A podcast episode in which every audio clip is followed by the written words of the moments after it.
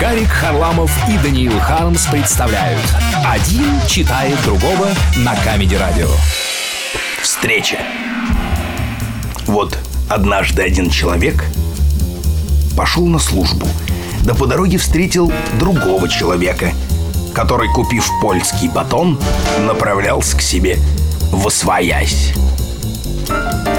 Вот, собственно, и все Даниил Хармс Камеди Радио